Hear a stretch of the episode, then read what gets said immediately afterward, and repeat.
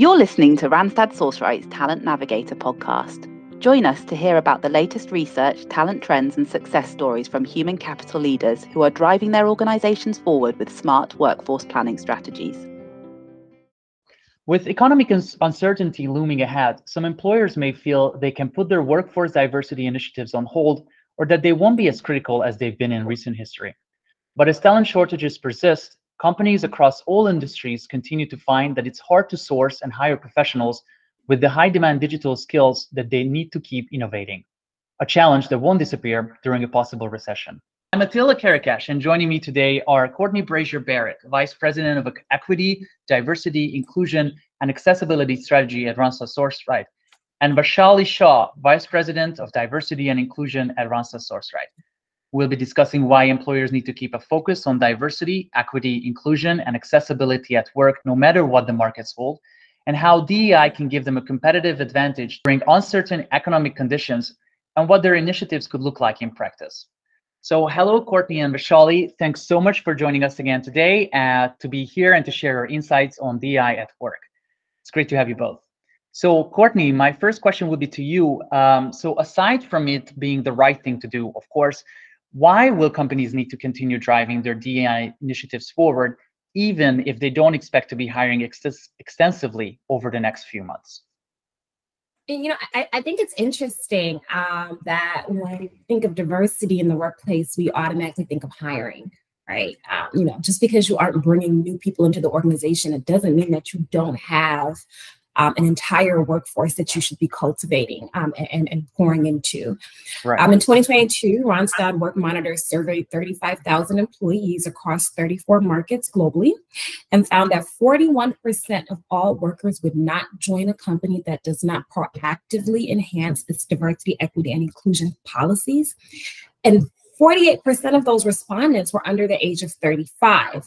So we're really talking about the future of your workforce here, right? Um, and so it's going to be really important. It's just not about today. This is going to be extremely important for sustaining your business for the long term.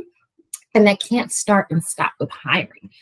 Um, and then to even take it a step further, what good does hiring talent into your organization do if you can't retain them? Um, and honestly, sometimes what I, I, find to be, you know, even worse than a, a retention issue um, is underutilizing your talent. Um, you know, and that that's huge. And I've seen that happen. Um, you know, I think we all have. We all maybe work with someone who um, you know, maybe stayed at a kind of level place within the organization and then they left the organization and their career advanced and took off, right? And so it's like, wow, did, did we pour all of that into this person and kind of prepare them for another company because we were underutilizing them because we did not see the value? Um, and so I think underutilization sometimes is, is, is worse. Um, obviously, it prevents your employees' professional growth, but it prevents your organization from advancing um, and, and from um, moving forward in the future. Right. So, well, thank you, Courtney. Great thoughts and important points. Uh, we might have heard already, actually, that with hiring freezes in place, a lot of companies may turn to contingent talent to get the work done. So, actually, my next question would be to you, Vaishali, that with talent expectations shifting across the board, what kinds of policy, what kind of policies and practices should companies put in place to understand and meet contingent talent expectations? Of course, when it comes to DEI. Yeah, thank you so much for that question, Attila. And um, Courtney, completely agree with you. I think uh, a lot of times hiring seems to be the most predominant um, idea in people's mind when they're thinking about DE and I impact. But hiring is just one of the ways in which DE and I can be impacted.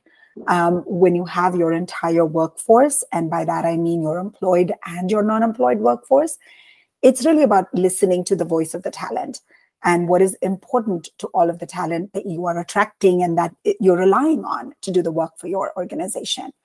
And um, you're absolutely right. There has been a steady increase in contingent populations. Um, in fact, by um, some studies, it's likely to go above the 50% mark. So over 50% of the employed of the workforce will be contingent or non-employed workforce. And wow. so, what we advise, yes, what we advise our um, clients, um, as well as what we do ourselves, is to really see what the data is showing us. Um, what is the speed to hiring all types of um, workers in your organization? Not just the time to fill for your full time requisitions, but also for your contingent workforce and for your independent contractors? What is the retention rate? What is the productivity of that workforce? Um, what is the referral rates? Are they bringing in, in more of their um, network, their friends, their, their counterparts into your organization? What is the conversion rate? Um, what is the return rate um, once their assignments or their contracts or projects are over um, and you need them next time? Are they willing to come back and, and prioritize the opportunity for your organization over other opportunities in the market? And finally, this is really new, um, but the inclusion metrics. How included are they feeling and how likely are they to really perform at their best? I really like, Courtney, what you said. You know, it's about the underutilization um, that a lot of times organizations are not thinking about. You really want to utilize every resource that you have, including all of the workforce. Um, you know, I work with enterprise clients in my role here at Randstad SourceRight. And in one of our client programs, the contingent workforce that was polled um, regularly reported an interest in opportunities for upskilling and for professional growth. This is not typically what the organizations you know used to think about when they thought about their contingent workforce. It was you know need you bring them you fill the need um, the work gets done and that's over. But um, here was an opportunity to really include the contingent workforce in professional development um, and you know together we determined what those opportunities would be developed some workshops and some sessions with industry experts within the within the field of work and the benefits were um, clearly seen in the data. There was increased engagement, there was increased retention, the productivity increased, and they were much more likely to return um, to assignments um, uh, within that same organization. And the cost for providing this to the contingent workforce was negligible compared to the cost of rehiring and retraining. Another policy that is successful is including the contingent talent in employee resource groups and organizations' um, community initiatives. Um, what an organization truly stands for relates to the entire workforce and not just to the employed workforce. And um, when we have done this, not only have we as an organization have had a bigger impact, um, but again, there has been a lot more um, brand creation for our organization amongst all of the workforce that we employ. And um, these are just some of the ways in which, um, even during times of hiring freezes or slow hiring, um, you can continue to focus on DE&I for your organization.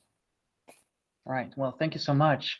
Um, so, Courtney, what do you think? So, how does all of this impact reputation and corporate brand, in your opinion?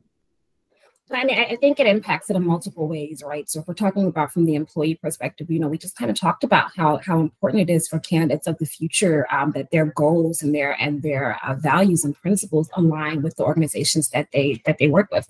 When I conduct interviews, I ask I ask my you know candidates, hey, what um, how important is it to you that where you work um, aligns to um, your own personal value, your own personal mission. Um, and, and that's a really important piece. And when candidates hear that, they kind of pause um, because they're not used to hearing those types of questions in interviews. You know, oftentimes you're always asking a person, what can they do for for your organization, but it's important to also ask what an organization can do for you. Um, and of course, we know that referrals are a strong, um, I think some companies um, say that they account to up to 30% of their workforce, right? And so no one's going to refer someone to an organization where they don't feel valued or where they don't feel like they have a voice. Um, so that's the one piece. But it's also important not just for bringing in talent to the organization, but it also impacts the products and services that you put out. I always say how important representation is. It's so important. And your organization should really be representative of the communities that you serve and of the communities that you want to serve. Um, and, and that allows you to really be better able to address those needs and to expand your market share. Consumers are also um, asking for more um, from the companies that they buy from um, and from where they're putting their money um, to. So they want to make sure that these organizations um, have social justice initiatives, have sustainability initiatives, have diversity and inclusive initiatives, that they're equitable, um, that they're paying their employees properly. Um, and all those things matter now more to consumers. Um, so, you know, if, if you're not um, enhancing your brand, if you're not continuously thinking about diversity, equity, inclusion beyond hiring, right, beyond economic downturn, if it doesn't become an integral part of your business, it's going to negatively affect um, your business. It's going to negatively affect your ability to um, expand your consumer base, expand your customer base, and expand your candidate base. Right. Well, thank you. Yeah. And uh, so, Vaishali, if company isn't hiring for economic reasons, what what's your opinion? What kinds of DEI initiatives should they have in place to keep driving their growth? Yeah, I think there's a lot that organizations can continue to do or even start doing during times of, um, you know, slower economic hiring um, opportunities or seasons. Um, earlier this year, we did a session on not putting DE&I on the back burner during times yep. of high economic activity, right? When there is too much hiring going on too quickly, um, you know, you can't not think about DE&I. Um, also during times of pandemic, when you know, again, the focus was very shifted. Um, and here we are talking about, you know, DE&I during times of uh, slower economic activity. And really, all of this goes to show that DE&I is not an on and off switch. You can't just turn it on during certain times um, when it's convenient and turn it off. Um, it's also not a one size fits all. And so, depending on the organization um, and what they do and where they operate, um, you know, what they can do and how they can impact um, DE&I can vary. But overall, um, you know, in a lot of cases, your talent could be your direct or indirect customer as well employer brand takes a long time to build and it really should be nurtured and continued to evolve. So you know back to your question what can we do during um, slower economic activity? Um, you can continue to develop your diverse le- leaders within the organization. Um, you've already hired them. Um, they're already in your organization. Um, do they need some additional support to continue to thrive or to develop um, or to succeed um, you know what are some of those programs? And um, a lot of our clients and ourselves included um, we have some really key mentorship programs that we continue to um, operate even during times of um, lower hiring. Focusing on internal mobility um, you know creating a pipeline of talent who can be ready for bigger roles as they come up. We do a lot of cross-functional rotations within randstad um, I've right. seen that happen in, in many of our clients. And that is a really good way of continuing to develop not just diverse talent, but all talent. Um, so continuing to, to really build up on your internal, internal mobility programs is important. Um, I talked a little bit about skilling um, contingent workforce, but really all your workforce, right? Are there equitable skilling and reskilling opportunities that you can create within your organization? Um, to provide um, the kind of you know stepping up that your talent needs. And and one of my other really important um, uh, advice is about coaching. Um, this is really important for all talent, but especially for diverse talent who may not have all of the privileges or all of the experiences um, in their careers. And uh, this could be a really good way to continue to develop them and, and build confidence um, and set them up for success. So um, I would just say that there's a lot more that organizations can do throughout the talent lifecycle, um, right. even if they're not um, hiring steadily.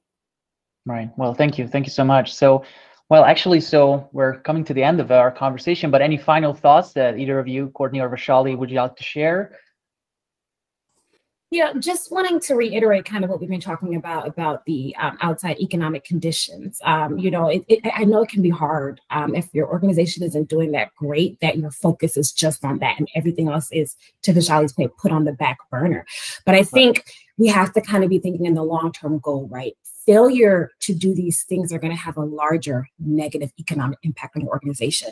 Um, and so it, it, can be, I know it can be daunting sometimes, but just be thinking about the future um, and be thinking about the long game. Um, and also, don't forget about your internal workforce. Do not forget about your current employees. Um, it's so, so important. It's so easy for us to always want to bring in something new or look at something new and shiny. But um, you have great talent that you brought into your organization, that great investments that you've made into this talent talent into your organization.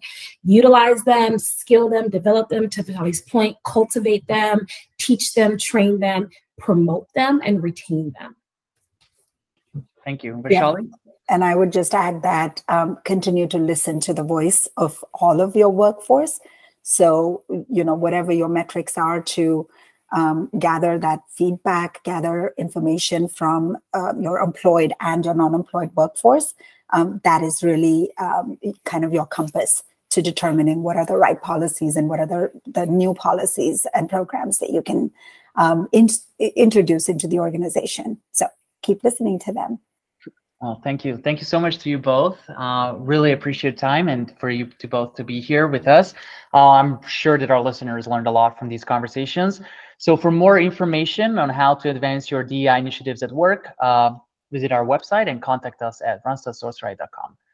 Thank you very much. Thank you for listening to Randstad Sourceright's Talent Navigator podcast. Learn more about the trends you've heard about today at randstadsourceright.com.